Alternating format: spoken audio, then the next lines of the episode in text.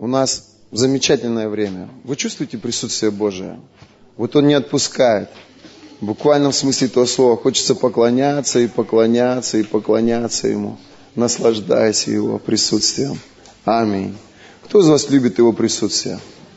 А кто из вас знает, что мы, христиане, будучи православными, будучи а, протестантами, будучи католиками, верим в триединого Бога, в Отца, в Сына и в Духа Святого.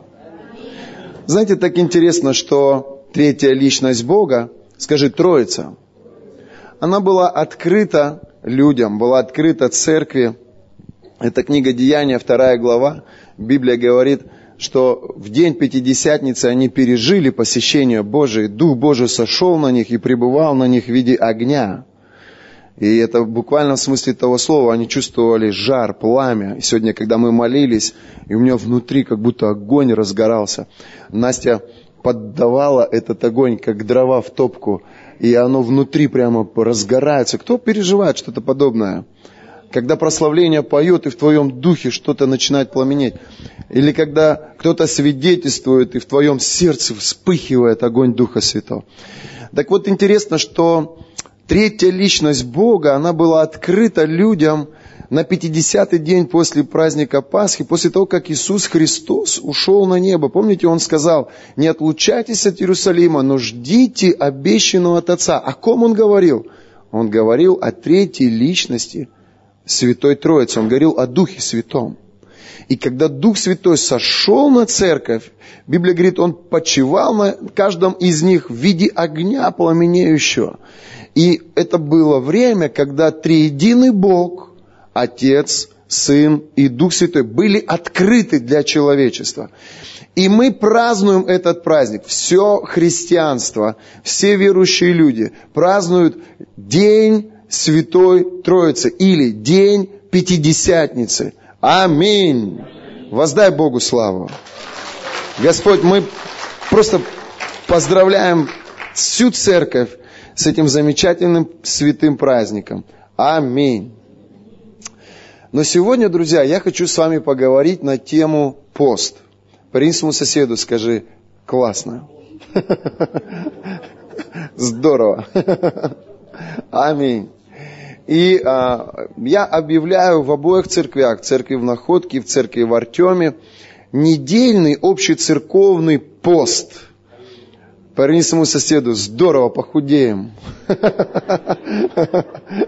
Шутка. Аминь. Пост на самом деле мы берем не для того, чтобы похудеть. Пост это наше смирение пред Богом. Мы ищем Божьего расположения. Мы ищем мудрости у Господа в решении каких-либо житейских проблем или проблем, связанных с бизнесом. Мы смиряемся пред Господом для того, чтобы Его благодать пришла.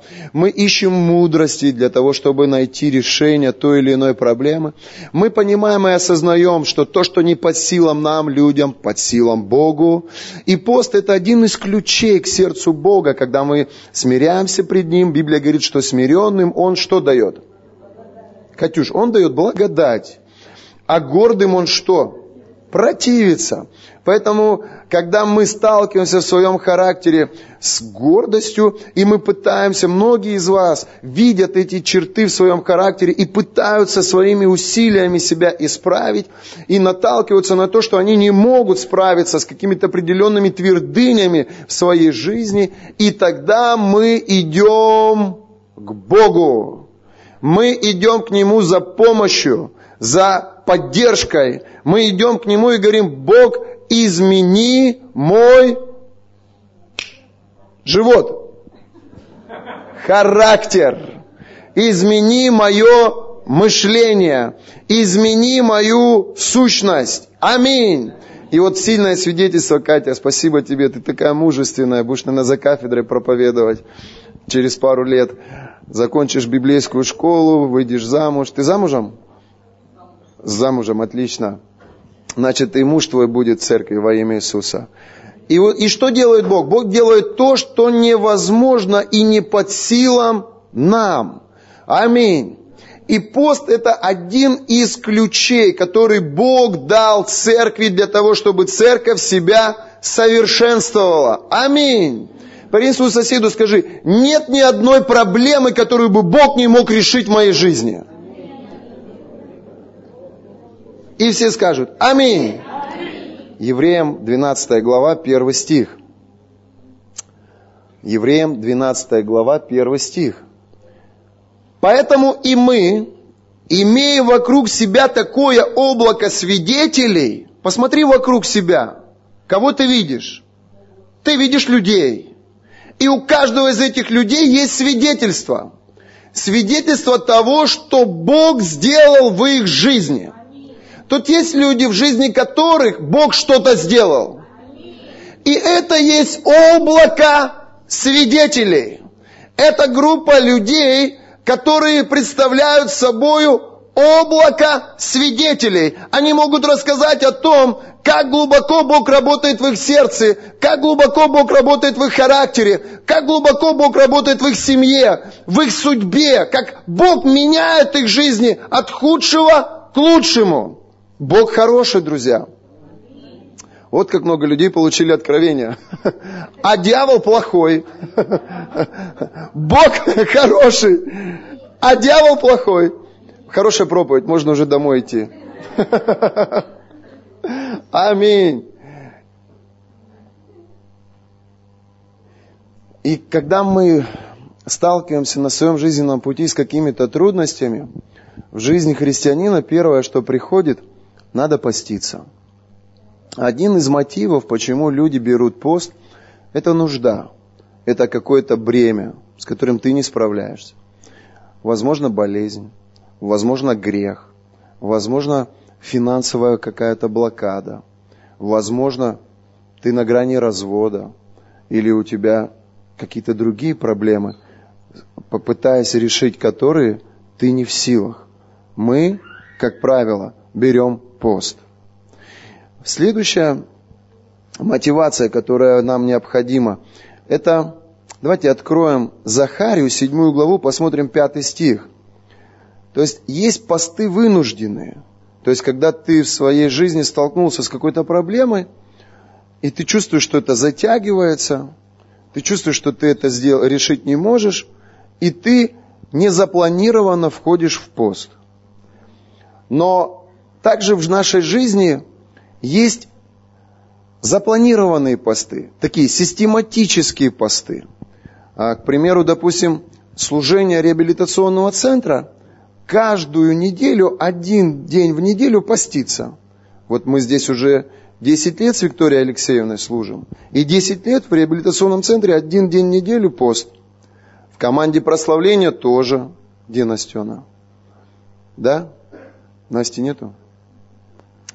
У нас команда прославления постится один раз в неделю. В команде прославления тоже один раз в неделю пост. То есть это запланированные, систематические посты. Поверни своему соседу, скажи, пост – это благословение.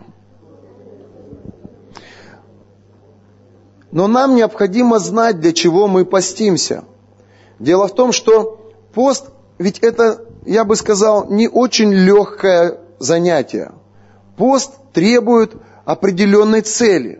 Если у тебя есть цель, ради чего ты постишься, то ты легко справишься с теми трудностями, с которыми ты сталкиваешься во время поста. У кого есть практика в постах? Поднимите руку. Молодцы. Одна треть церкви систематически входит в посты. Но первый день, когда рядом кто-то кушает, вот для меня самый тяжелый день.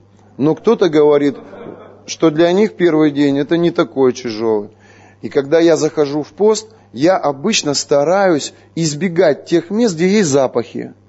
Или где рядом с тобой кто-то так вкусно, наслаждаясь, вкушает. Почему? Потому что у меня сразу слюни бегут, у меня сразу желудок начинает вырабатывать желудочный сок, и мне хочется забрать у него этот шашлык и съесть у него на глазах. Шутка. Но очень важно, друзья мои, чтобы у тебя была цель этого поста. Я помню, когда Вика была беременна Вероникой, и врачи сказали, что ей нужно лечь в больницу, что у нее угроза выкидыша. Я помню, я пришел в церковь, и я просто попросил людей, с которыми я молился, войти вместе со мной в пост. И я провозгласил недельный пост. И группа людей вместе со мной, мы вошли в этот пост. Но когда у тебя такая нужда, что твой ребенок может погибнуть, или у твоей жены может быть выкидыш, это тебя очень сильно мотивирует на то, чтобы ты мог своему желудку запретить диктовать тебе свои условия. Аминь. То есть вынужденный пост, он имеет определенную цель. Ну или, скажем, у тебя э, есть финансовые обязательства, и подходит день, когда тебе нужно выплатить эту сумму, а денег у тебя нет, и взять их тебе негде. И многие люди, они берут пост и идут к Богу. Аминь. Или, к примеру, допустим, у тебя нет работы, и тебе нужна не просто как бы работа, а тебе нужна хорошая работа. Работа по специальности. Работа, которая будет для тебя интересна. Работа, которая будет приносить наслаждение тебе. Многие люди, они идут на работу как на каторгу. Но я иду на работу с удовольствием. Потому что я люблю то, что я делаю. Это великое благословение работать там, где ты должен работать, где Бог определил тебя. Потому что эта работа, она не будет тебя истощать она будет наоборот тебя мотивировать. И если у тебя нет работы, и ты уже все рычаги использовал для того, чтобы найти какую-то работу, и все безуспешно, мы идем к Господу. Как? Мы начинаем поститься и молиться. Аминь. И если у тебя нет работы, в холодильнике у тебя мышь повешалась, то это, друзья мои, хорошая мотивация, чтобы не реагировать на то, что говорит тебе твой желудок. И не реагировать на кусок мяса в твоем холодильнике в виде мыши. Аминь. То есть всегда должна быть какая-то цель. И эта цель, она будет тебя мотивировать. Легко поститься, когда у тебя есть нужда. Потому что эта нужда, она стоит за твоей спиной, и она толкает тебя преодолевать трудности. Но очень сложно поститься, когда нужды нет. Это систематические посты.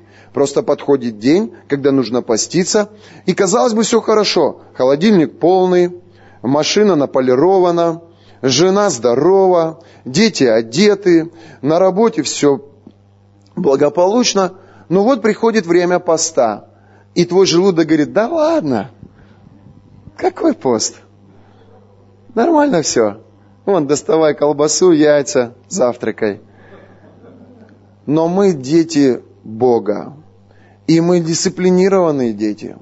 И мы вырабатываем внутри себя дисциплину, которая позволяет нам процветать, которая позволяет нам преуспевать наша дисциплина, наше посвящение, наш характер – это то, что приводит нас к успеху. Бог говорит, что делать, мы это делаем, и мы в этом постоянные. Аминь. И в посте, в этой дисциплине мы также постоянные. Итак, давайте посмотрим книгу Захария, 7 глава, 5 стих. «Скажи всему народу земли этой и священникам так, когда вы постились и плакали в пятом и седьмом месяце, при том уже 70 лет. Итак, на протяжении 70 лет Израиль систематически в определенное время входил в пост. Аминь. Друзья мои, Евангелие от Матфея, 9 глава, 15 стих. «И сказал им Иисус, Могут ли печалиться сыны чертога брачного, пока с ними жених? Но придут дни, когда отнимется у них жених, и тогда будут поститься. Итак, что такое пост? Пост – это время поиска Бога. Пост – это время, когда мы отделяем себя от обычной своей суетной жизни для личных взаимоотношений с Богом. Мне интересно, как у вас проходят будни. Я понимаю, вы на работе в течение дня, и вот вечером вы пришли. Женщины, они бегут на кухню, они в шоке от того, что полная раковина посуды, потому что дети и муж закидали эту раковину посудой, и они даже не удосужились помочь матери. Она моет эту посуду, тут же параллельно что-то готовит, другой ногой моет полы в этой кухне и дает какие-то распоряжения, и она вся в суете. В это время муж лежит, смотрит футбол. Не мешай, дорогая, наши играют с чехами. И, и она, она готовит, сажает их за стол, кормит их. В то время, когда они покушали, она думает о том, что нужно уложить детей спать. Она вся в суете. И она ждет, когда все в доме утихнет.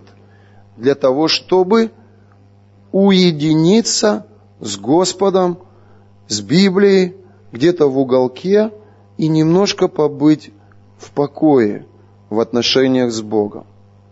Когда подходит время, и нужно взять Библию и отойти в сторону, чтобы поговорить с Богом, она чувствует такую слабость внутри себя. Она чувствует, что она просто уже не в силах даже ловить какие-то мысли. И она просто ложится спать. Понедельник, вторник, среда, четверг, пятница. Да-да, она молится. По дороге на работу. Господи, спасибо Тебе за этот прекрасный день. Боже, сделай так, чтобы я не сошла с ума от всей той нагрузки, которая будет в течение дня у меня или по дороге в автобусе на работу. То есть, как бы, между прочим, она думает, что Господь бежит рядом с автобусом в этот момент и разговаривает с ней. Да, конечно, Дух Святой сто процентов поддерживает вас в этом. Но этого недостаточно, чтобы вы получили веру. Этого недостаточно, чтобы вы наполнены были миром. Такие отношения на ходу, они не меняют жизни. Они не меняют мышление, они не меняют характер. Это как поддержка, подпитка. Но близкие отношения с Богом, это когда ты способна выйти из суеты. Или каким бы ни был трудным рабочий день, все-таки найти силы в себе и провести хотя бы 30 минут с Библией в отношениях с Богом. Когда мы в повседневной суете, в постоянном напряжении, в постоянных заботах, поверьте, трудно читать Библию. Многие из вас в таком режиме, они берут Библию и просто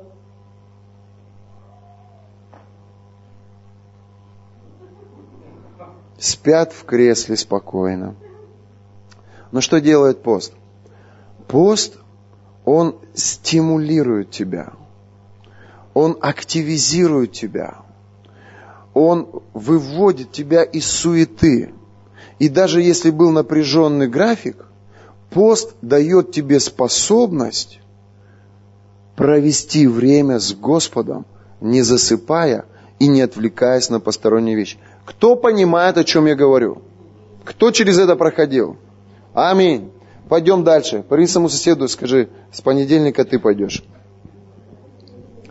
Деяние 13 глава 2 стих.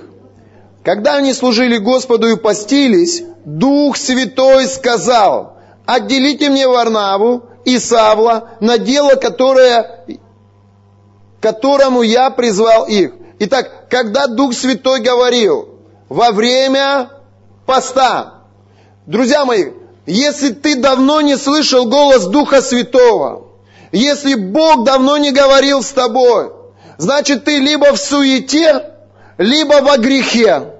Но когда мы начинаем поститься, что происходит? Бог, Он наводит порядок в нашем сердце.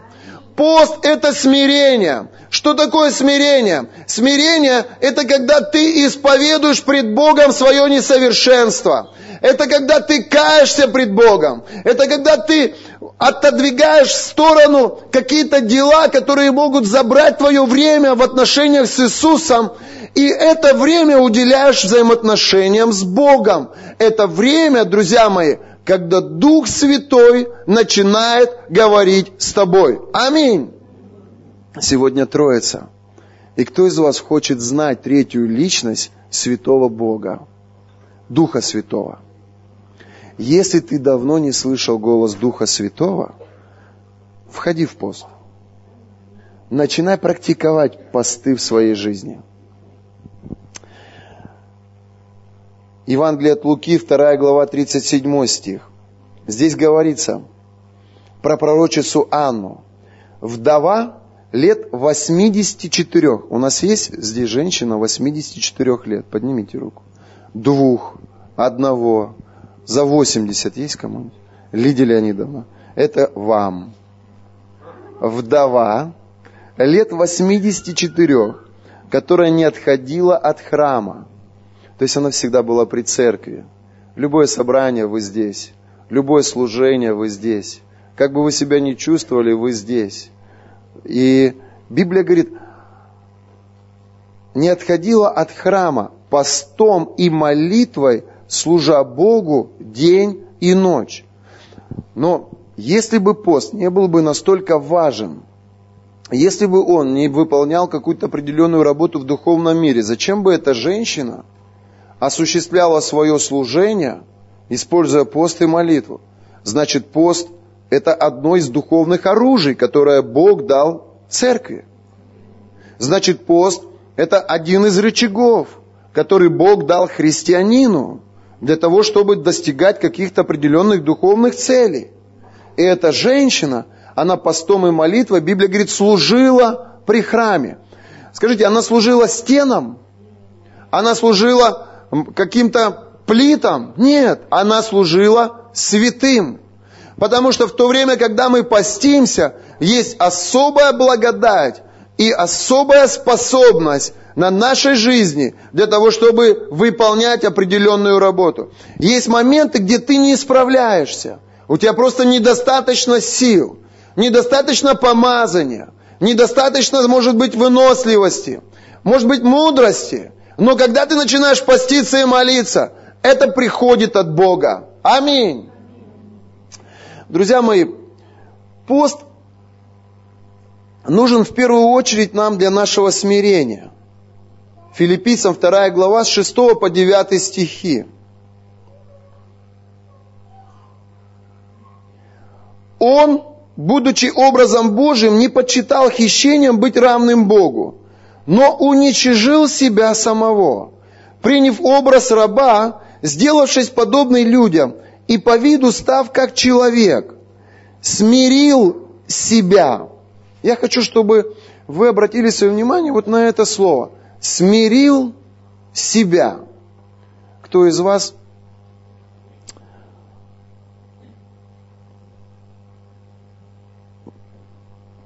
периодически смиряют себя.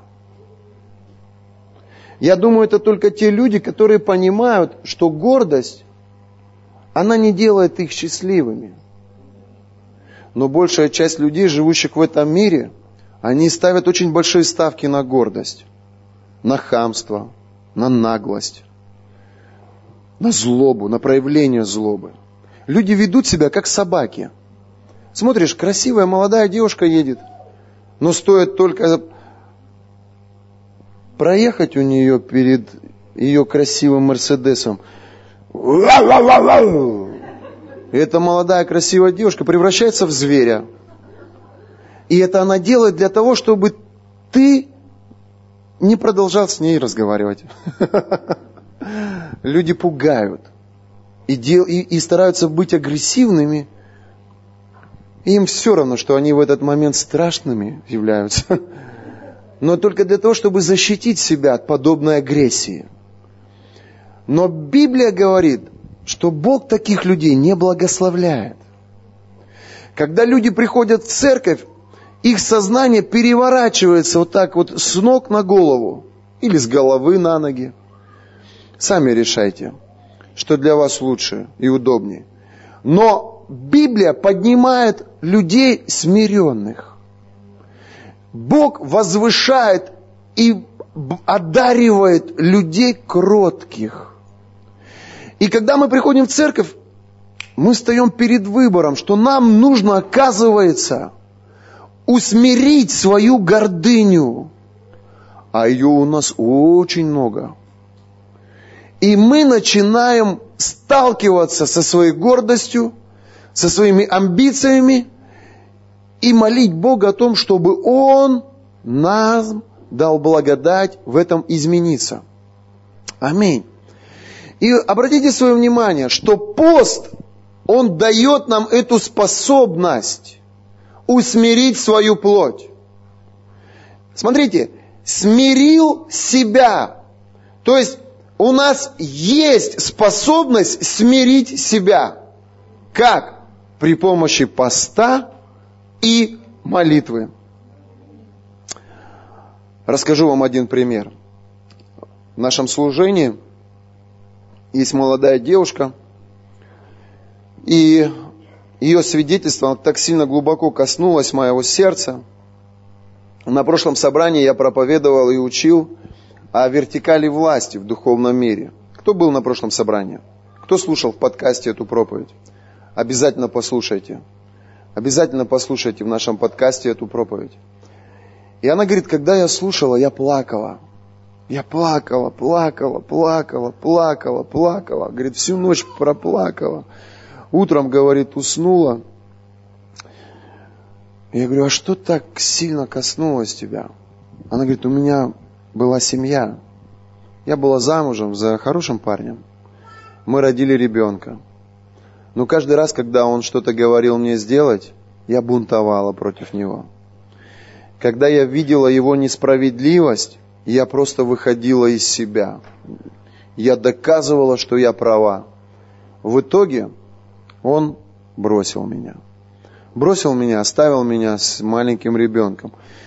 Я чувствовала, что меня использовали. Я доверилась ему, вышла за него замуж, родила ему ребенка, но он меня бросил. Сегодня я поняла, почему он меня бросил. Когда вы проповедовали, я поняла, что причиной того была я. Он был хорошим, добрым парнем. Он бизнесмен, у него преуспевающий бизнес. Он взял меня в этот бизнес, я помогала ему, мы работали вместе, потом я забеременела, я родила. Но на протяжении всех наших отношений я постоянно его не слушалась.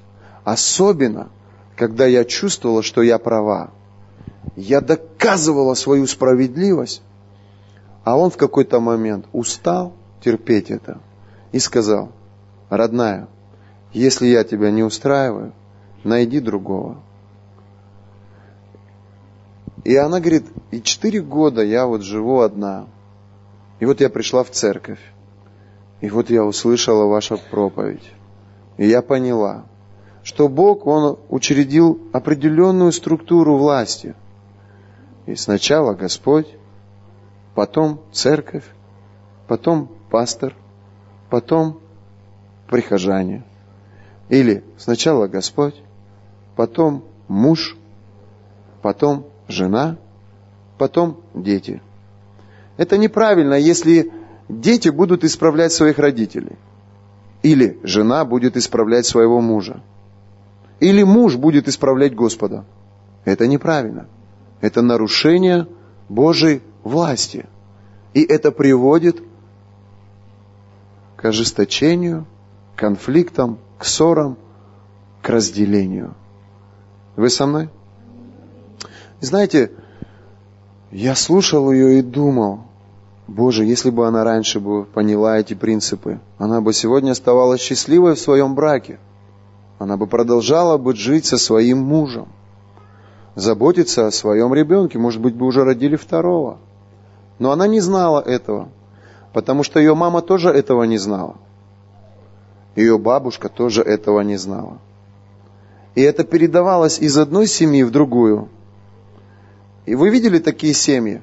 Бабушка одна, дочь одна, внучка одна, время правнучки, и все думают, одна будет или с мужем.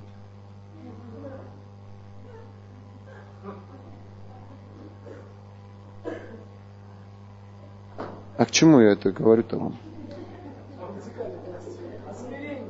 Смирение, Саш, спасибо. Когда она услышала это слово, когда она обратила внимание на свою жизнь, она поняла, что ей нужно смириться перед Божьим Словом. Бог даст ей обязательно еще один шанс. Может быть, семья будет восстановлена. Может быть, кто-то возьмет ее в жены, и она будет строить еще один брак. Но как порой сложно смирить себя, когда ты знаешь, что тебе нужно быть послушной, а ты стучишь кулаком по столу и говоришь, я жизнь прожила, вы меня тут учите. Да кто ты такой? Научись носки на место ложить сначала. Раскидаешь по всей квартире, он стоят в правом углу, в левом углу. Учишь меня, как жить. Но я вам хочу сказать, пост – очень хорошее оружие для нас, чтобы смирить нашу гордыню. Обычно моя гордость падает на третий или на четвертый день поста. Но я знаю, друзья мои, что если я буду продолжать быть гордым, Бог меня не поднимет – более того, я начну падать. Потому что именно гордыня является причиной нашего падения. Именно гордыня мешает нам быть послушными. Именно гордыня мешает нам смириться. Именно гордость. Я хочу тебе сказать, у тебя недостаточно сил, лично у тебя, без Господа, недостаточно сил, чтобы усмирить свой нрав, чтобы усмирить свой, свою гордость. Но когда ты входишь в пост, Библия говорит, что пока жених с вами, вам нечего поститься. Кушайте, веселитесь, развлекайтесь, играйте. Но когда жених уйдет от вас, вот тогда вы будете поститься и искать его лица. Если у Вани его гордость, его самолюбие, слушайте, смотрите, как он красиво сегодня выглядит. Ваня, Бог апгрейдил тебя. Если у Вани его гордыня зашкаливает, и он смотрит на всех свысока, и не позволяет никому, ни родителям, ни пастырам, ни начальству своему, ни самому Богу корректировать его и как-то исправлять. И он это понимает и осознает – есть хороший способ, который Бог нам дал, как разобраться с нашей греховной природой. И это пост. Он входит в пост, один день он не кушает, второй день он не кушает. И вдруг он чувствует, как внутри него его плоть. Поймите меня правильно, плоть в Библии часто несет двойной смысл. Первый смысл. Библия показывает плоть как тело человеческое. Скажи, плоть – тело. Второй смысл. Библия показывает плоть как греховную природу человека, испорченную грехом. Многие христиане это путают. Но если вы в этом будете компетентны, если вы это будете понимать, то когда мы говорим о посте, мы не имеем в виду плоть тела Вани. Мы имеем в виду его греховную природу, которую он унаследовал от Адама. Это внутренняя часть человека. Мы называем сущность, мы называем природа, мы называем плоть, мы, еще, может быть, как-то в народе называют. Можно доску сюда вот поставить?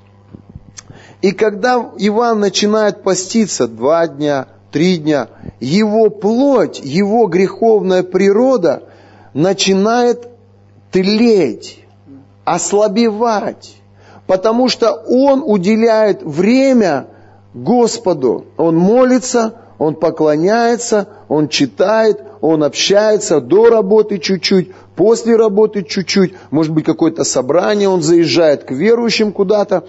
И что происходит? И он чувствует, как его внутренний настрой по отношению к человеку, которому он бунтовал, Давай на колени потихоньку. Он потихонечку смиряется.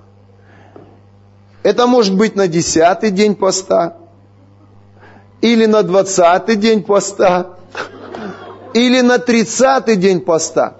Но вместе, вот, вот это важно понять, если вы это поймете, но вместе вот с тем, что он отказывается от пищи, вместе с тем, что, возможно, физические силы потихоньку покидают его, также и сгорает в нем его греховная природа. И нету другого способа, как победить и усмирить свою греховную природу. Есть только один способ, и этот способ Библия называет нам пост. Аминь. На 20 или на 30 день поста, когда вы встречаете Ванечку, я по себе говорю, знаете, у тебя и голос другой. Если ты раньше Инга, то тут ты Инга Игоревна. А вы бы не могли нам дать на усилитель денежку? На аквалазер. На аквалазер, пожалуйста. То есть и голос твой, и взгляд твой, и все твои внешние проявления, они несут кротость и смирение. Почему? Потому что внутри пост, он производит некую работу глубоко тебе, которая мы называем как смирение. Скажи, пост – это ключ к смирению.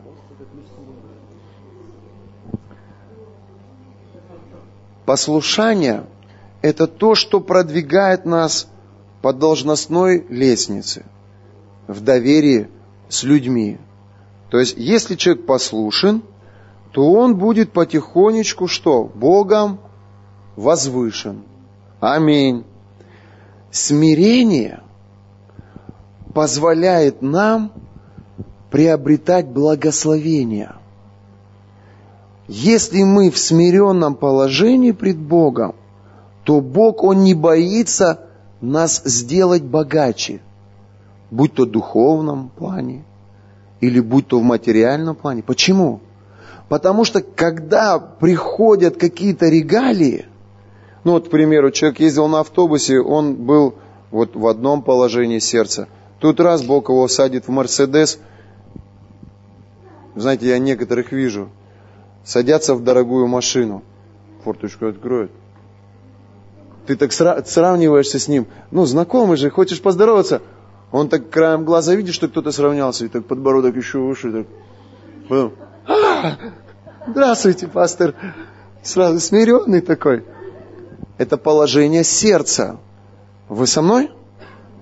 И когда ты чувствуешь или замечаешь в себе эти вещи, ты должен понять, если ты что-то не изменишь внутри себя, ты начнешь падать. Ты начнешь терять то, что Бог дает тебе. Поэтому я, я прямо замечаю это. Люди, которые в смирении, Бог не боится их, да, им дать больше и лучше. Потому что Он видит, что они при этом остаются вежливыми, корректными, добрыми. Но люди, которые сразу начинают, знаете, возвышаться, возвеличиваться, смотреть на людей свысока, Бог порой удерживает, потому что это может им навредить. Принеси соседу, скажи, готовься к богатству. Пост 21 день. И потом дом. Хорошо, я покажу вам а, один, одну очень важную вещь сейчас. Лука, 14 глава, 11 стих. «Ибо всякий возвышающий сам себя унижен будет, а унижающий себя возвысится». Вы любите унижать себя? Правильное слово – смирять. Вы любите смирять себя? Я вам хочу сказать одну такую вещь, которая может некоторым людям не понравиться. Когда вы вовлеч, вовлечены в какой-то конфликт, будь то семья или будь то ваши партнеры, лучше остаться униженным, чем возвыситься и при этом оскорбить. Если эти вещи ты начинаешь практиковать в своей жизни, то ты сталкиваешься со своей гордостью. Когда между вами перепалка у мужа с женой, и вы спорите, кто первый остановится в этой перепалке – Некоторые глупые мужчины говорят, мужик – глава в семье, за ним последнее слово. И он никогда не остановится. А на 10 слов он 2, а на 20 он 3, а на 40 он 5. И между ними, слышишь, там за стенкой, там война и немцы. Но мудрый мужчина, он остановится. И он не будет спорить с женщиной, но сделает по-своему. Она успокоится, ей легче будет принять его волю. Парень с мужчиной рядом, скажи, будь мудрым. Пусть будет последнее слово за ней. Пусть будет последнее слово за ней. Но сделает мужчина так, как считает нужным. Аминь. Ты минуешь очень много конфликтов. Ну пусть немножко понервничает, побеспокоится, покричит. Дорогая, говори, говори, говори. Говори, говори, говори. Все сказала? Ну все, успокойся, все, все хорошо, все нормально. Пойдем, я тебе помогу посуду помыть. Или пойду мусор вынесу. Она успокоится, а ты потом сделаешь так, как ты считаешь нужным. Аминь. И все женщины скажут Аминь. Аллилуйя. И ибо всякий возвышающий себя унижен будет, а унижающий себя возвысится. Иакова 4 глава 10 стих. Смиритесь пред Господом, и Он возвысит вас. Ты хочешь продвижения в своей жизни? Ты хочешь идти дальше? Смирись пред Господом, и Он возвысит вас. Аминь. Бог поддерживает некий баланс в мире. Как только человек начинает превозноситься над другими людьми, тут же приходит посрамление. 1 Петра, 5 глава, 6 стих. Итак, смиритесь под крепкую руку Божью, да вознесет вас в свое время. Аминь. Есть разные виды смирения. Первый вид смирения – это когда Бог смиряет. Кого-нибудь Бог смирял? То есть Бог видит, что ты сам не смиряешься, ты игнорируешь посты, ты грубишь, хамишь, может быть, ты открыто не говоришь, но в сердце на замечание или на исправление ты, как порой подростки, ты ему слово, а он внутри бу-бу-бу-бу-бу. Что ты сказала? Ничего.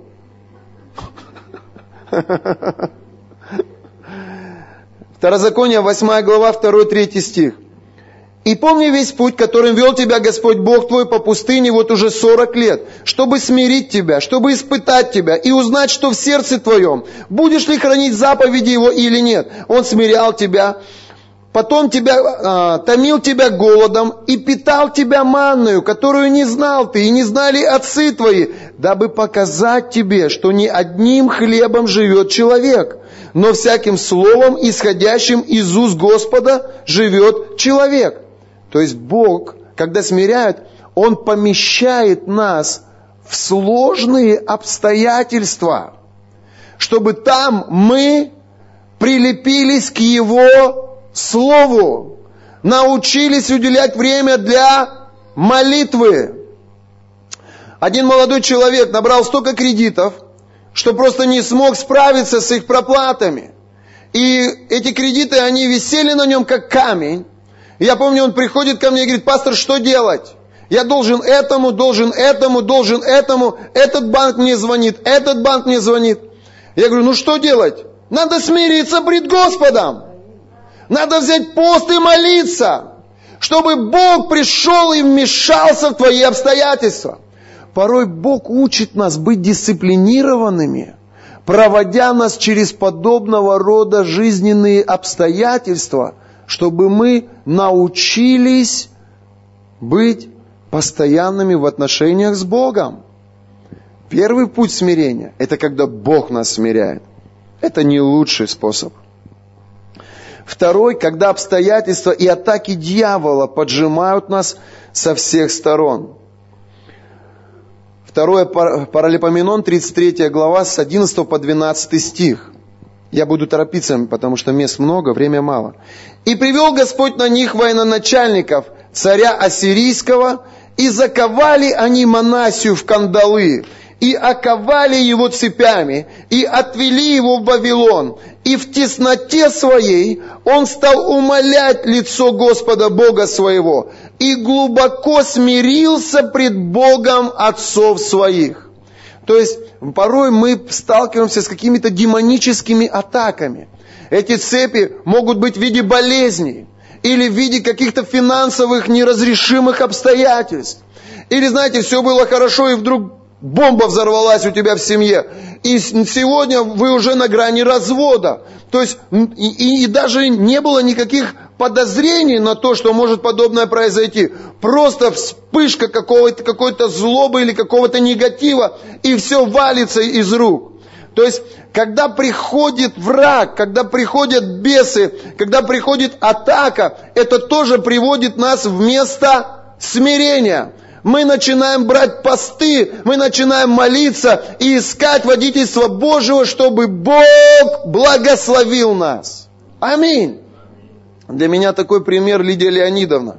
Когда Денис, встань, пожалуйста, был в мире греха, когда его второй брат был в мире греха, друзья мои, Лидия Леонидовна, Лариса, Сергей Петрович, садись.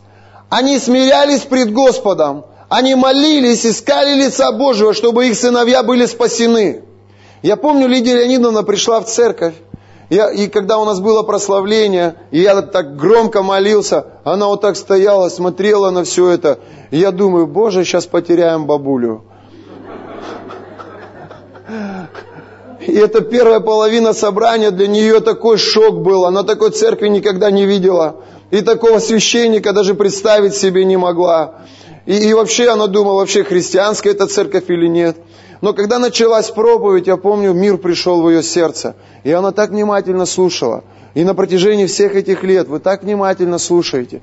Я помню, потом я подошел к ней поговорить, и она говорит, вы знаете, я дала Богу обещание, что для того, чтобы Бог спас моего старшего внука, я буду ходить в эту церковь и не пропущу ни одного собрания, чтобы Бог коснулся его.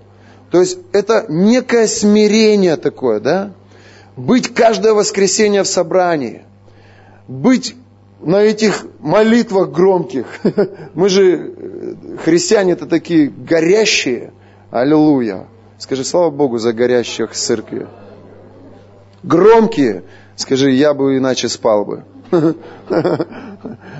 И, и, и она действительно смирилась пред Богом и принесла некую жертву такую Богу. И вот он, хлопец, сидит, служит Господу. Аминь. Воздай Богу славу.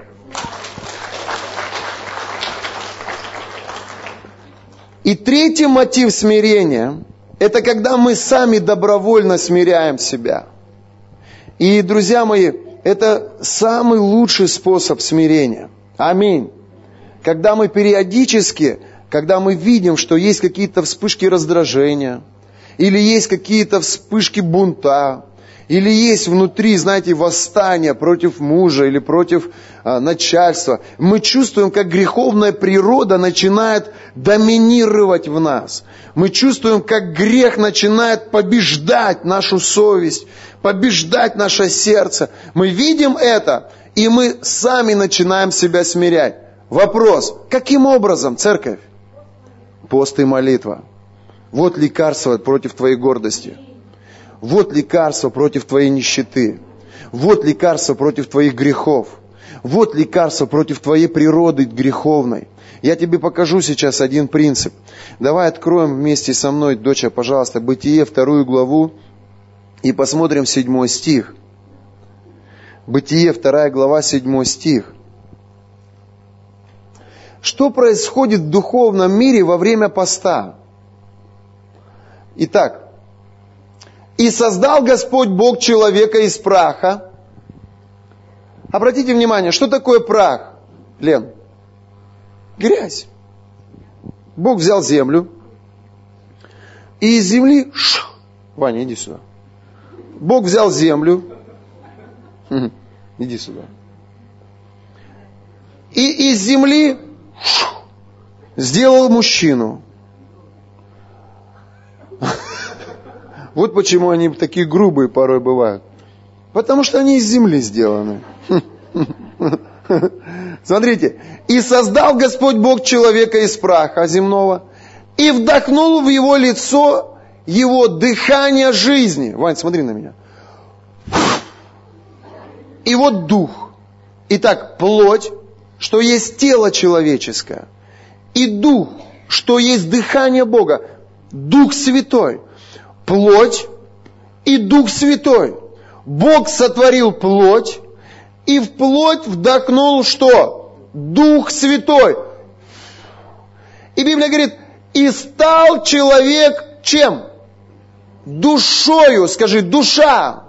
Душою живою. Мы празднуем Троицу, Отец, Сын и Дух Святой. Бог сотворил человека по своему образу и по своему подобию. Дух, душа и тело. Итак, сначала Бог сделал что? Бог сотворил тело. Скажи, тело. Тело.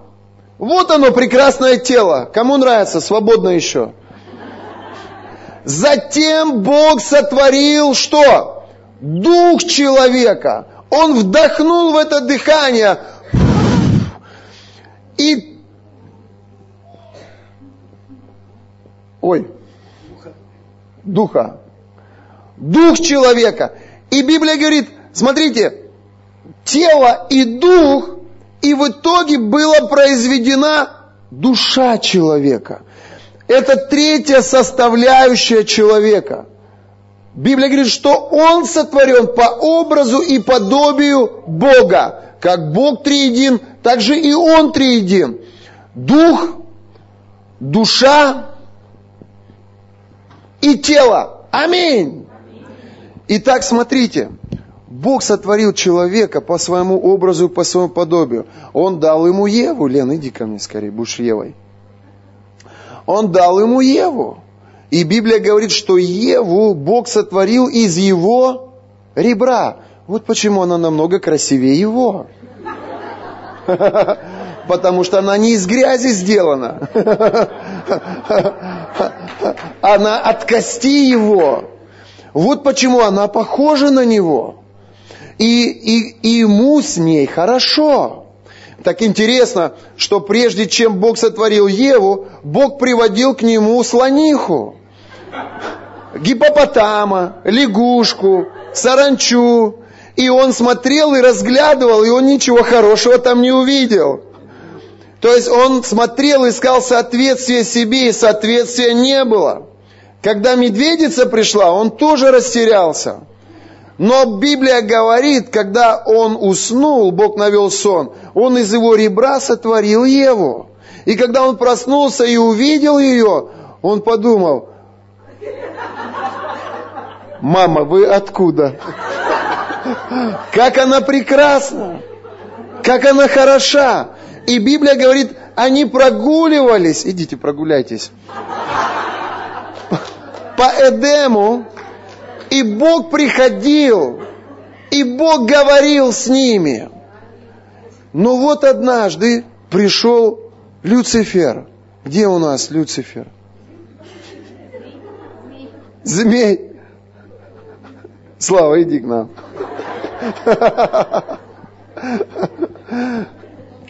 Идите сюда. И вот пришел змей, Библия его называет дьяволом идите сюда. И что произошло? Мы показываем историю грехопадения человека.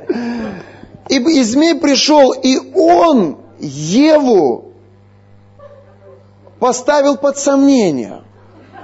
Он говорит, а правда ли Бог сказал тебе не есть от дерева познания добра и зла?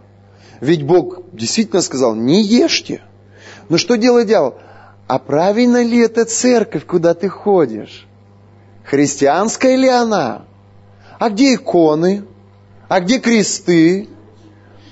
Может быть, это просто секта какая-то? Беги оттуда, пока тебя не раздели там. Беги, беги, беги, беги, бегом. Но Бог тебе говорил. Бог давал какое-то чудо. Бог давал какое-то переживание. Попробуйте поставьте его под сомнение, что это секта.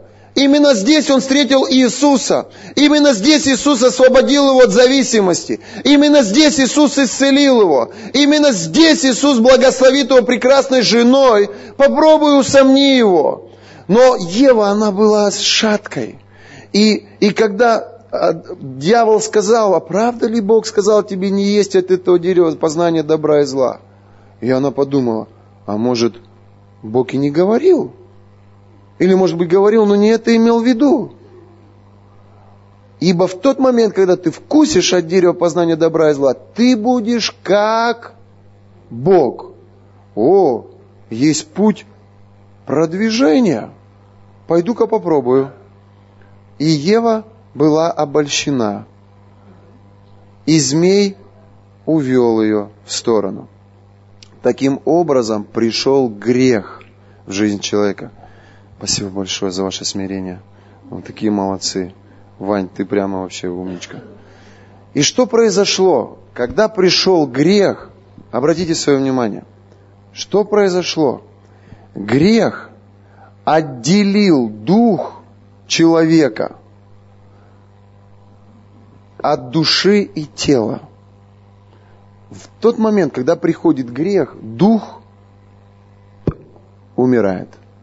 Это яд для духа. Вы когда-нибудь переживали подобного рода вещи? Согрешишь и внутри чувствуешь пусто. Нету радости. Но то, что Дух Святой дает, вот это удовлетворение, вот этого счастья, все, нету. Депрессия, подавленность, злые мысли. Раньше ты людей любил, тут ты их видеть не хочешь. Раньше ты с этими людьми дружил, тут ты их избегаешь, они тебя раздражают. Кто-нибудь переживал подобное? Что произошло? Когда грех пришел, твой дух умирает. Смотрите, что такое плоть? Греховная сущность человека, испорченная грехом. Когда дух человеческий умирает, смотрите, что происходит. Между душой и телом возникает некая субстанция, грех, проникая в душу, создает некую внутреннюю греховную сущность, и ее мы называем плоть. Когда нет взаимоотношений с Богом, то твоя человеческая душа, а душа это разум, воля и эмоции человека, и чувства. Твоя человеческая душа и твое тело оказываются под воздействием плоти. Плоть это, это, это некая такая субстанция, которую мы называем греховной человеческой природой. Вот она. Это греховная человеческая природа. И когда человек рождается, он унаследует эту греховную человеческую природу. Вы когда-нибудь видели потомственных алкоголиков? Вы когда-нибудь видели родовые проклятия, которые переходят из поколения в поколение, как, например, проклятие самоубийства, сауцид? Вы когда-нибудь были свидетелями того, как преступная деятельность переходит от деда отцу, от отца сыну, от сына внуку. И весь его род в лагерях большее время своей жизни. Вы понимаете, что это такое? Это грехи, которые передаются с ДНК человека от одного человека к другому. Это греховная природа человека, которая есть у каждого. И у вас, христиане, она также есть. И у меня, у священника, она также есть.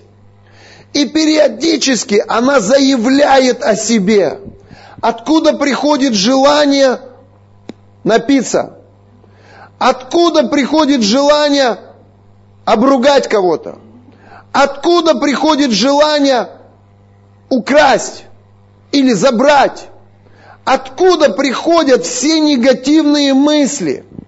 И греховная природа человека, она смешивает душу, оказывает влияние на душу, то есть на разум человека, на эмоции человека и на волю человека.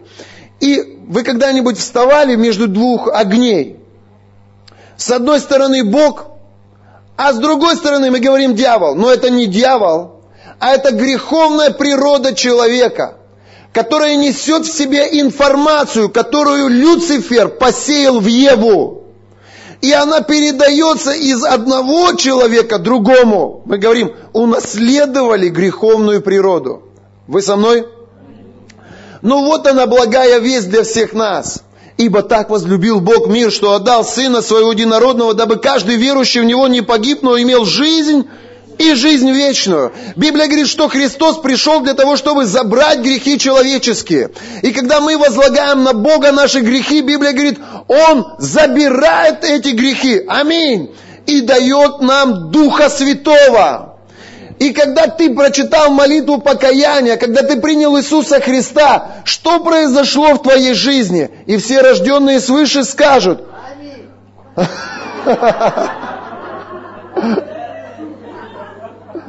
Рождение свыше дает тебе возможность жить в Духе Святом.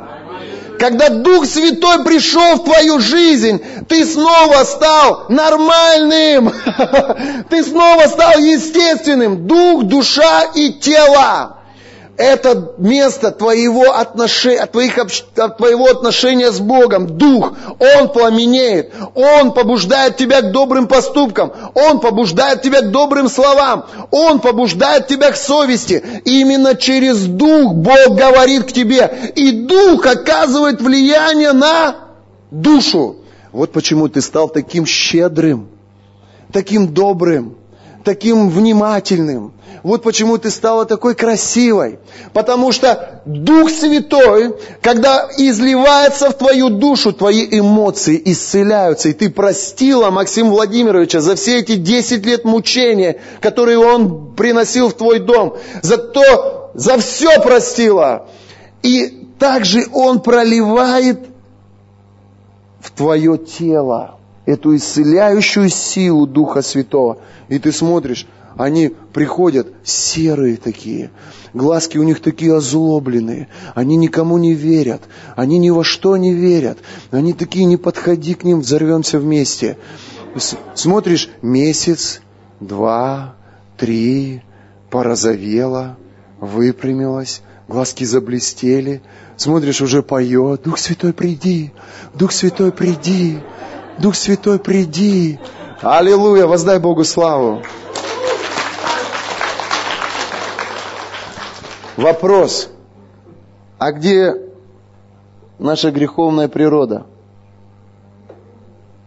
А она там же. Она там же. Она никуда не ушла. Она там. И как только ты прекращаешь отношения с Богом, день не помолилась, два не помолилась, три, опять раздражение, опять неприязнь, опять какие-то негативные эмоции. И ты думаешь, Вроде в церковь хожу, вроде десятину даю, вроде пою, вроде как бы собрания не пропускаю. А почему это внутри опять? Я тебе скажу, не обольщайся. Пока на небеса не пойдем, будем постоянно ее усмирять, контролировать, дисциплинировать, ставить ее на свое место. Как? Нет других способов церковь. Постом и молитвой. Постом и молитвой. Она здесь. Плоть мы ее называем. Грехом испорченная человеческая природа. Когда ты уверовал в Господа, и когда ты с Духом Святым начал в своем Духе наполняться, Дух Святой сегодня тебя наполняет, прямо сейчас – Сначала мы поклонялись, мы пропитывались им, потом мы слушали Слово Божье. Он наполнил тебя до избытка. Дух, Он сейчас оказывает очень позитивное влияние на твою душу. Ты уйдешь отсюда с возвышенными чувствами. Ты уйдешь отсюда с откровениями. Ты уйдешь отсюда с пониманием. У тебя будет благодарность к священникам, у тебя будет любовь к церкви, у тебя будет благодарность Господу. Ты отсюда пойдешь очень как сказать, счастливым человеком, потому что Дух Святой через твой Дух наполнил твою душу. Если у тебя было раздражение, сейчас у тебя радость. Если у тебя была депрессия, сейчас у тебя вера, уверенность в завтрашнем дне. Вот. И когда Бог оказывает это влияние на твою душу, твоя душа, она оказывает влияние на твою греховную природу. Каким образом? Ты способен ее усмирить. не идти на поводу у нее, но усмирить. Вот. И, и также это оказывает очень позитивное влияние на твое тело. Вы заметили, что когда ты в душе здоров, то тебе и работать охота. Но когда у тебя в душе депрессия, тебе из дома выходить неохота, тебе видеть никого неохота. Вы со мной? Теперь еще одну вещь вам покажу, очень важную. Обратите внимание, что ученые говорят, что генетика – это некая информация, которая заложена в клетке человека – это может быть негативная информация, ну скажем, как алкогольная зависимость из поколения в поколение, так и позитивная информация, ну скажем, как а, предрасположенность э, к учениям, к изучению разного рода наукам. Смотришь, вот интеллектуалы, дед интеллектуал, отец интеллектуал, сын интеллектуал, и внук банкиром родился, прямо в галстуке вышел. То есть Генетика – это некая информация, которая заложена в клетках организма. Но мы, христиане, понимаем, о чем идет речь. Речь идет о греховной природе и о тех грехах наследственных, которые эта греховная природа в себе несет. Вы со мной? Как остановить эти проклятия? Как остановить эту генетику? Смотрите, одна интересная вещь. Я э, хочу просто зачитать вам э, это из э, книги, которую я сегодня изучаю. Мне она так очень сильно понравилась. Что происходит в организме во время поста? Большинство людей боятся пропускать прием пищи. С детства нам внушали, что нужно кушать регулярно. Якобы если перестаешь есть, в организме запускаются процессы, которые несут непоправимый вред организму. Но это распространенное заблуждение. Его, кстати, поддерживают некоторые врачи. Постов бояться не надо, потому что во время поста организм вовсе не голодает, но переходит на иной вид питания. Как только человек полностью отказался от пищи, в его организме начинается потребление запас, запасенных резервов, жир, и второстепенных тканей, пораженная и мутированная ткань. Для организма это только польза. Ниже простыми словами опишу, что происходит в организме во время поста на воде. Первый день поста проходит обычно хорошо, и пока внутри еще есть запасы живого сах... животного сахара, гликогена, организм использует его. Но как только запасы гликогена иссякают, в крови начинают накапливаться кислые продукты неполного расщепления жира, и происходит сдвиг показателя организма в кислую сторону, ацидоз.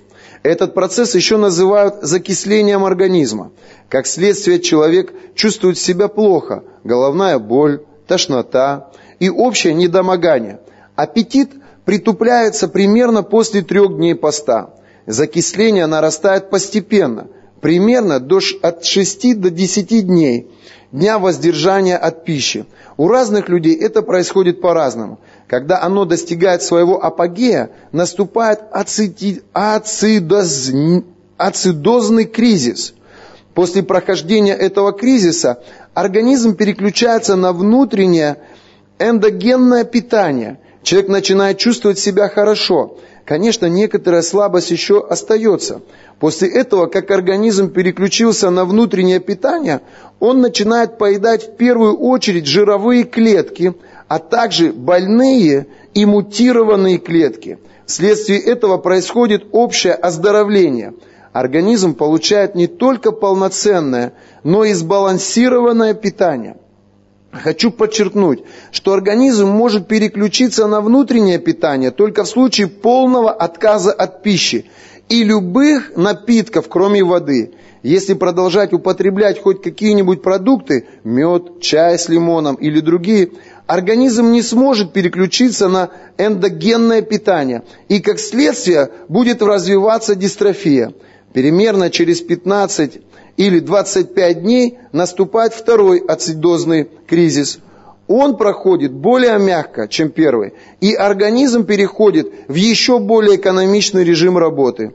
Потеря веса в этот период составляет примерно 100 грамм в сутки. Дальше можно поститься до появления сильного аппетита. Этот период от 35 до 45 дней. Аллилуйя! И постившись 40 дней и 40 ночей напоследок, Иисус взалкал. Смотрите, я хочу вам такую вещь показать. У меня были практики в постах. Я постился неделю, ну, три дня постился. Это, это был первый мой пост в христианстве, три дня. Я постился буквально через месяц, как уверовал. У меня были посты две недели, у меня были посты три недели, и у меня были посты, два поста по 40 дней. То есть я 40 дней постился два раза вот за то время, что я здесь в находке.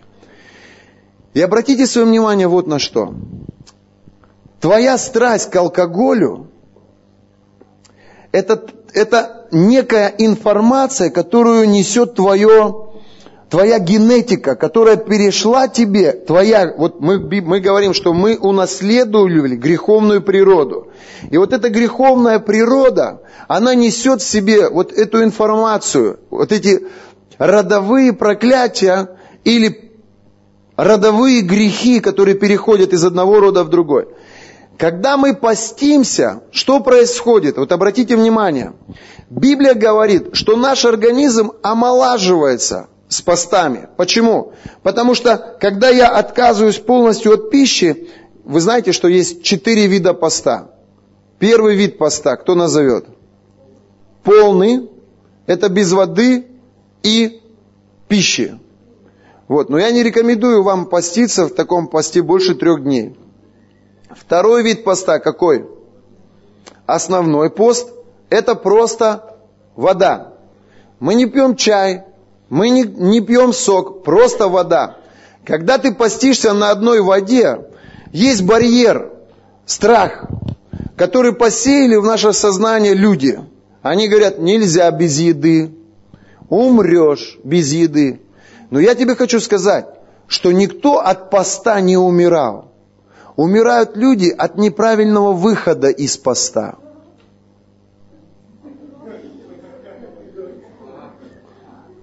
Не смешно будет, если кто-то из вас умрет.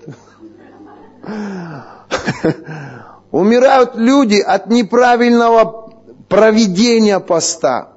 Но когда люди правильно все делают, что происходит? Вот смотрите, когда я постился 40 первых дней, я пил только воду.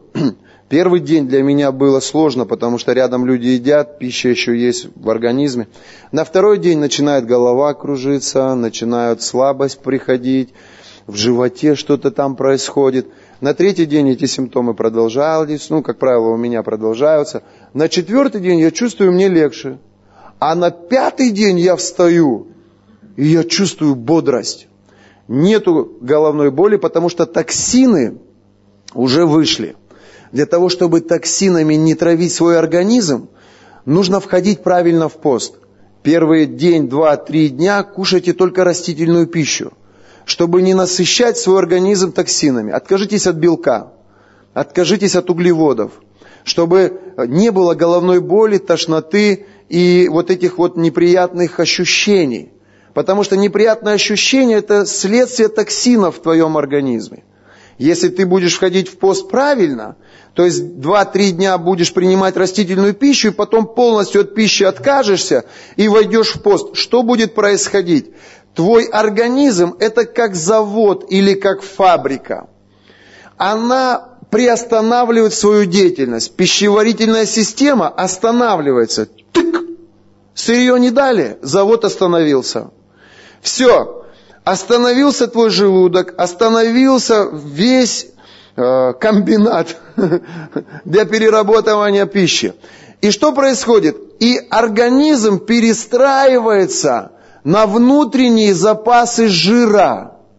И он начинает поглощать тот жир, который в тебе отложен за это время, что ты принимал пищу.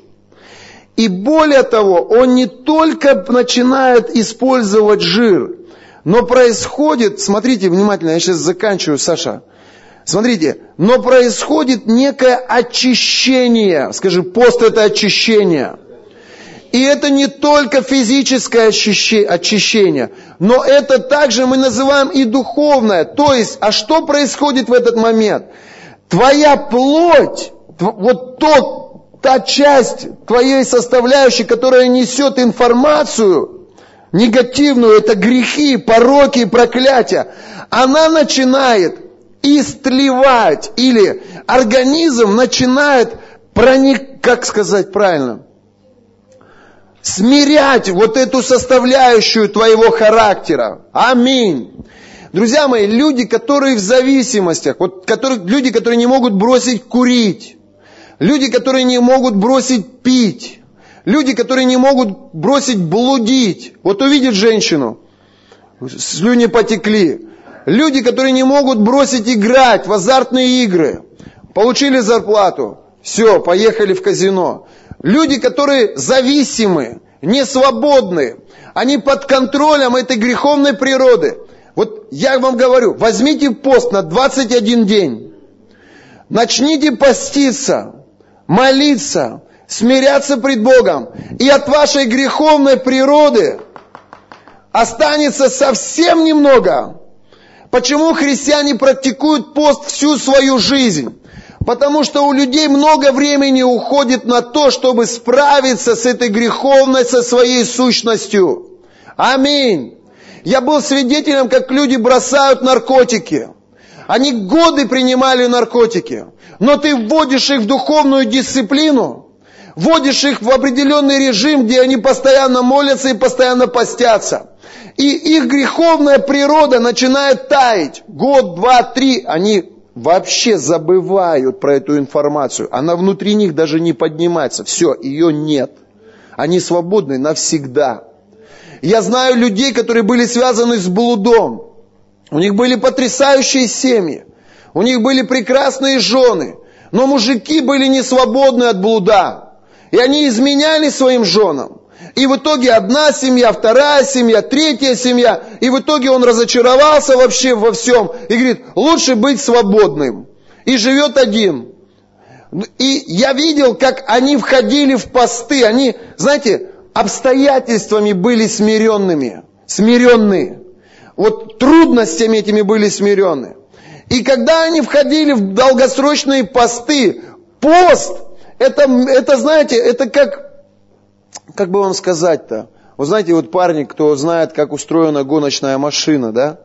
И вот двигатель основной, который дает основную мощность. И они ставят дополнительную мощность. Что, какую установку? Турбину. Турбину. Турбину. И топливо вместо бензина. Да. Как называется? VP Racing. Да.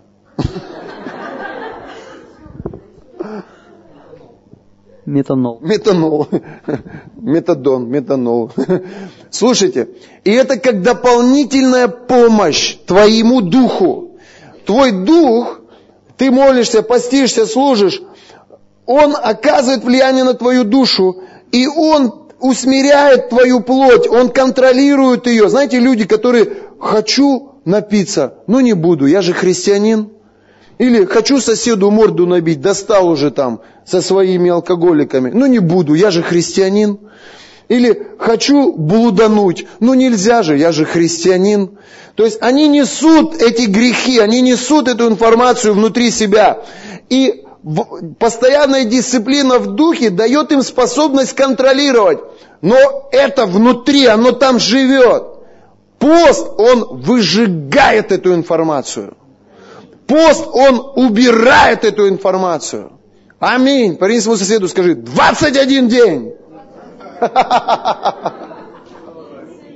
Парень другому скажи, 40. Друзья мои, можно убрать, ага. Смотрите, мне врачи говорили, нельзя отказываться от пищи. Это может негативно повлиять на твой организм. Но они неверующие. Они не знают Бога. Они до конца не знают, каким Бог сотворил человека. Они понятия не имеют про греховную природу человека. Ты приходишь к ним с проблемой наркотики. Они тебя в наркологию закрывают. Дают тебе пилюли. И говорят, все будет хорошо. Пей утром, в обед и вечером. Все будет нормально. На цепь еще ее посадите, пусть посидит там. Ты выходишь оттуда, а это как было у тебя внутри, в твоей греховной природе, и оно проявляется. Ты уже жизнь прожил. Это, это, это контролирует тебя, это убивает тебя. Ты не живешь, ты страдаешь. Почему? Потому что этот грех, он там внутри тебя. Ты пришел к Иисусу, ты покаялся во грехе, Иисус забрал этот грех. А природа греха, она там. Как только ты зонтик убрал, зонтик – это твоя постоянная молитва. Как только ты нарушил дисциплину в своей постоянной молитве, зонтик убрал, греховная природа начинает просыпаться. И она начинает снова тебя толкать на преступление. Ну так или нет? Давайте не будем обманывать друг друга.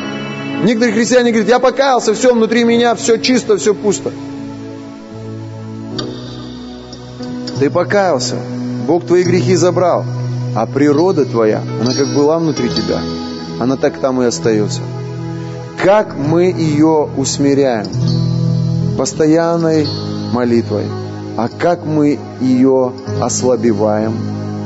Как мы эту информацию, эти гены из себя убираем? Через пост и молитву. Аминь. Вот что происходит, когда человек постится. Ваня, иди ко мне.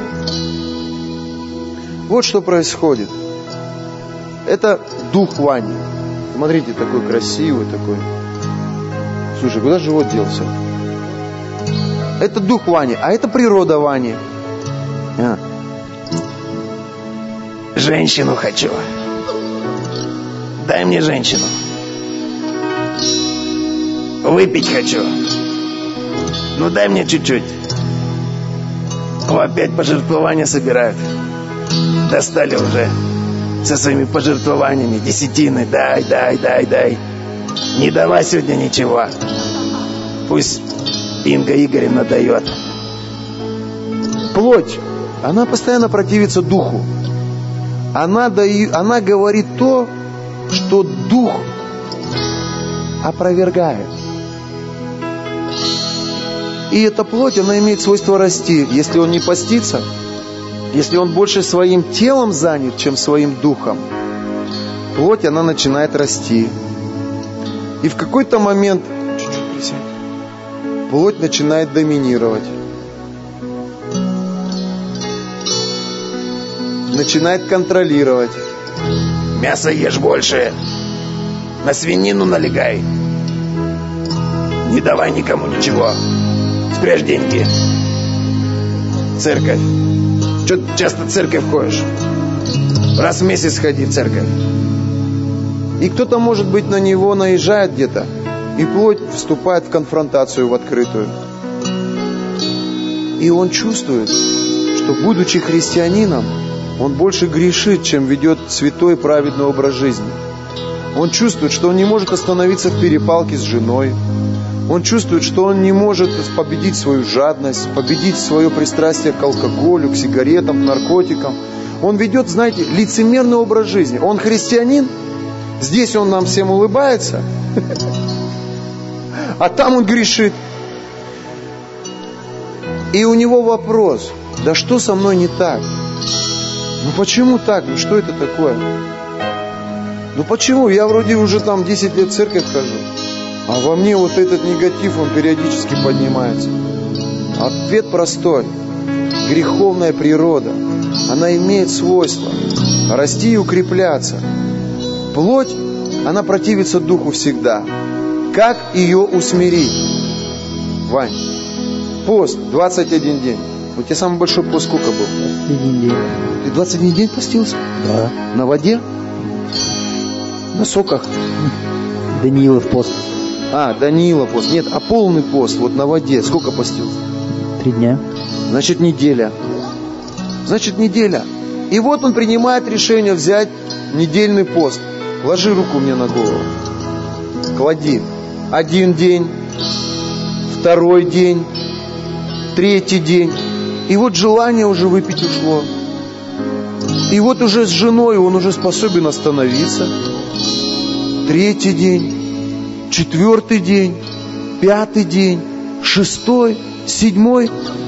И в его греховной природе начинает что-то происходить уникальное.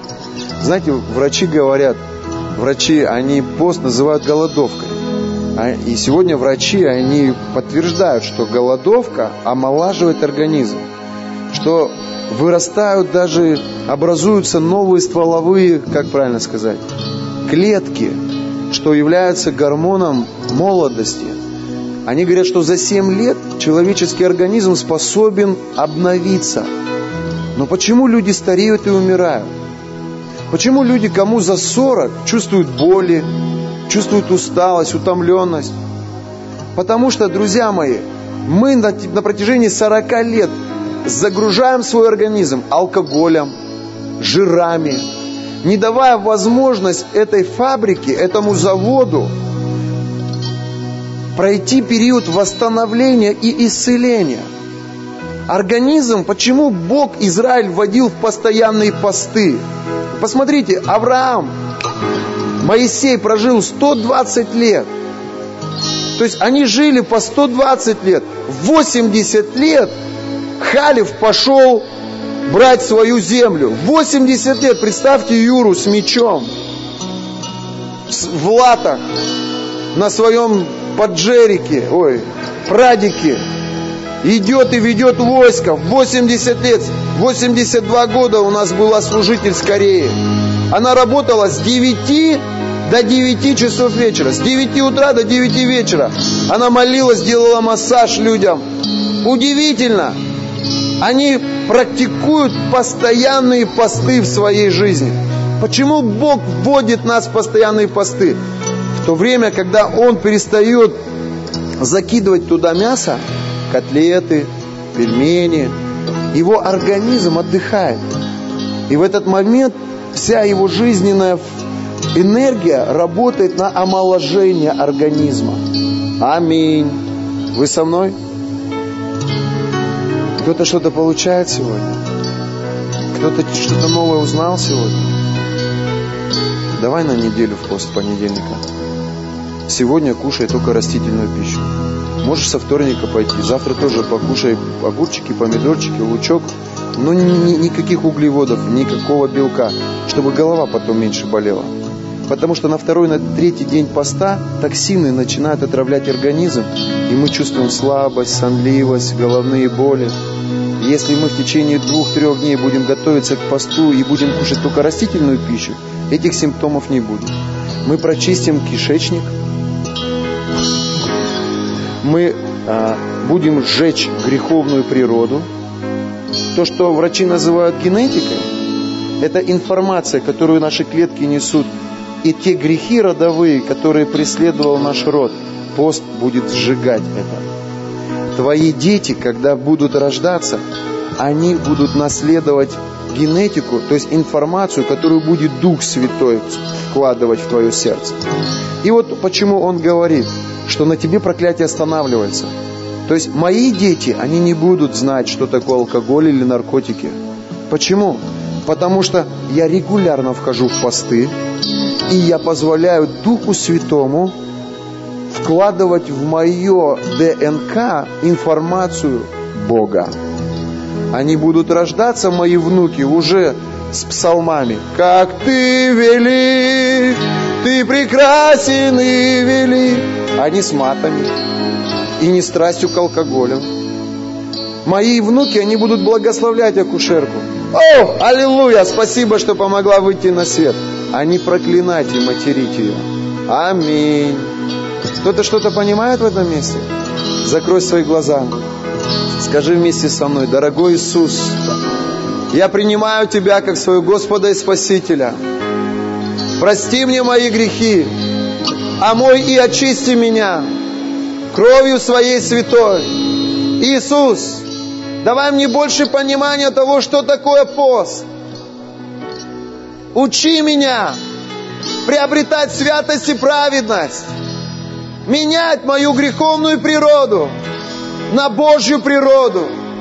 Бог, молю Тебя, благослови наш пост, позволь подняться на новый уровень Пусть все проклятия, грехи, которые я унаследовал от своих отцов, уйдут во имя Иисуса Христа. Дух Святой, наполни меня. Дай мне правильную литературу о постах. Дай мне откровение о постах. Хочу практиковать это в своей жизни. Хочу в 120 лет быть готовым для сражений. Хочу жить долго во имя Иисуса. О, и дай нам благодать кушать здоровую пищу и пить здоровую воду. Аминь. Еще одну вещь вам скажу. Движение и правильное питание – жизнь для тебя. Многим из вас нужно больше двигаться. Встань. Подвигайся немножко. Многие из вас засиделись в своих машинах. Многие из вас засиделись в своих офисах. Многие из вас засиделись в своих креслах. Залежались на своих диванах. Многие из вас такой, такой пассивный образ жизни ведет, что ваше сердце, оно уже забыло нагрузки. Ваша кровь, она уже, она уже не циркулирует с такой вот силой, которой она должна циркулировать. Скажи, движение. Многим из вас нужно движение. Скажи, все идем в мастер-джим. Будем сжать штангу после длительного поста. Я смеюсь с вами, но вы понимаете, о чем я говорю. Многим из вас нужно движение. И тогда ваша иммунная система, тогда ваш организм будет намного выносливее и сильнее. Поверьте мне, когда Бог вел свой Израиль, они очень много двигались. Их переходы, они были очень многими.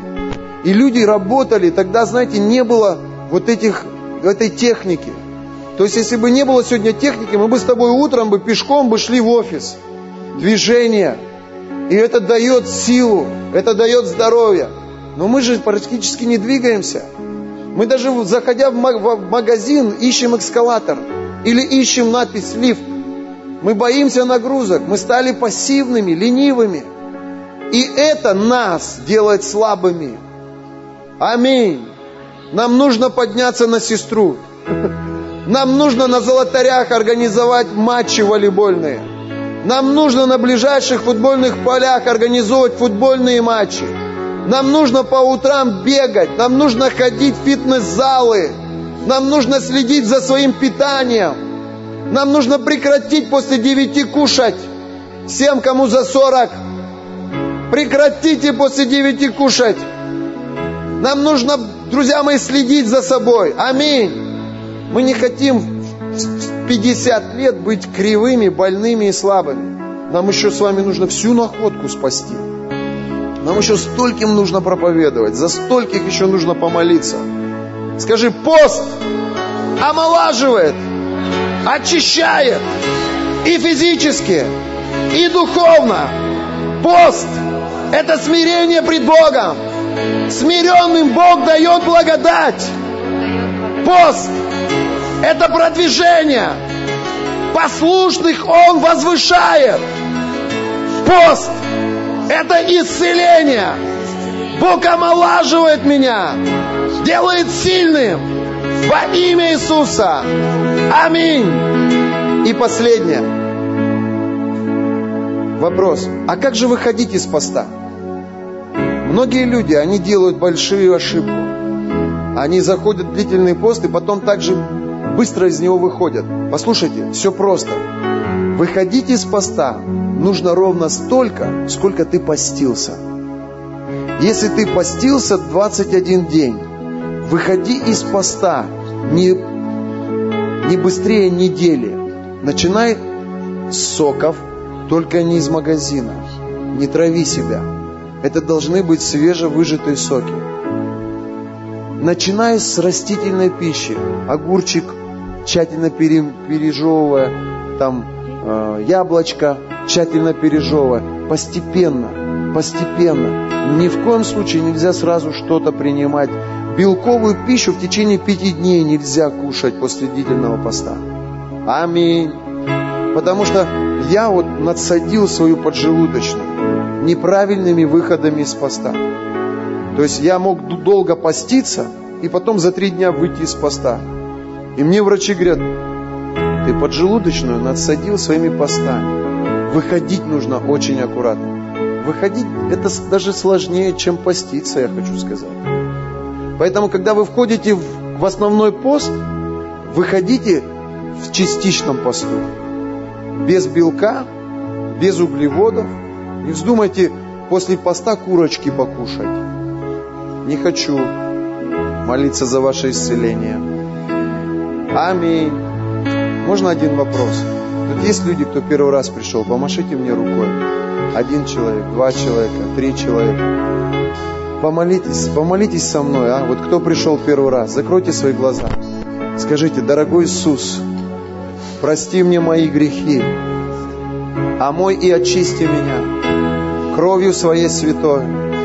Иисус, я принимаю Тебя в свое сердце, как своего Господа и Спасителя, во имя Отца и Сына и Духа Святого. Аминь. Воздайте Богу славу за наших новых людей. Мы хотим подарить вам Евангелие. Вот кто поднял руку, поднимите руку, мы подарим вам подарочек. Кто принял Иисуса, поднимите руку вот так, чтобы мы вас видели. Поднимите, вот, пожалуйста, Лиль, вот девушка в красной маечке. Вот девушка в красной курточке. Мы дарим вам небольшой подарочек, это Евангелие. Пожалуйста, начинайте читать. Просто наполняйте себя Словом Божьим. Аминь. И не убегайте, я буду рад с вами пообщаться, познакомиться. Угощу вас чаем, печенюшками. Аминь.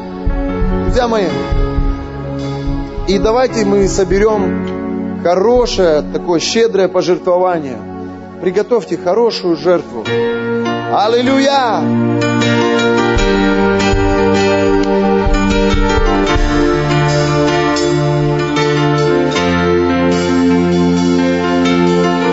Пустите, пожалуйста, сокровищницу.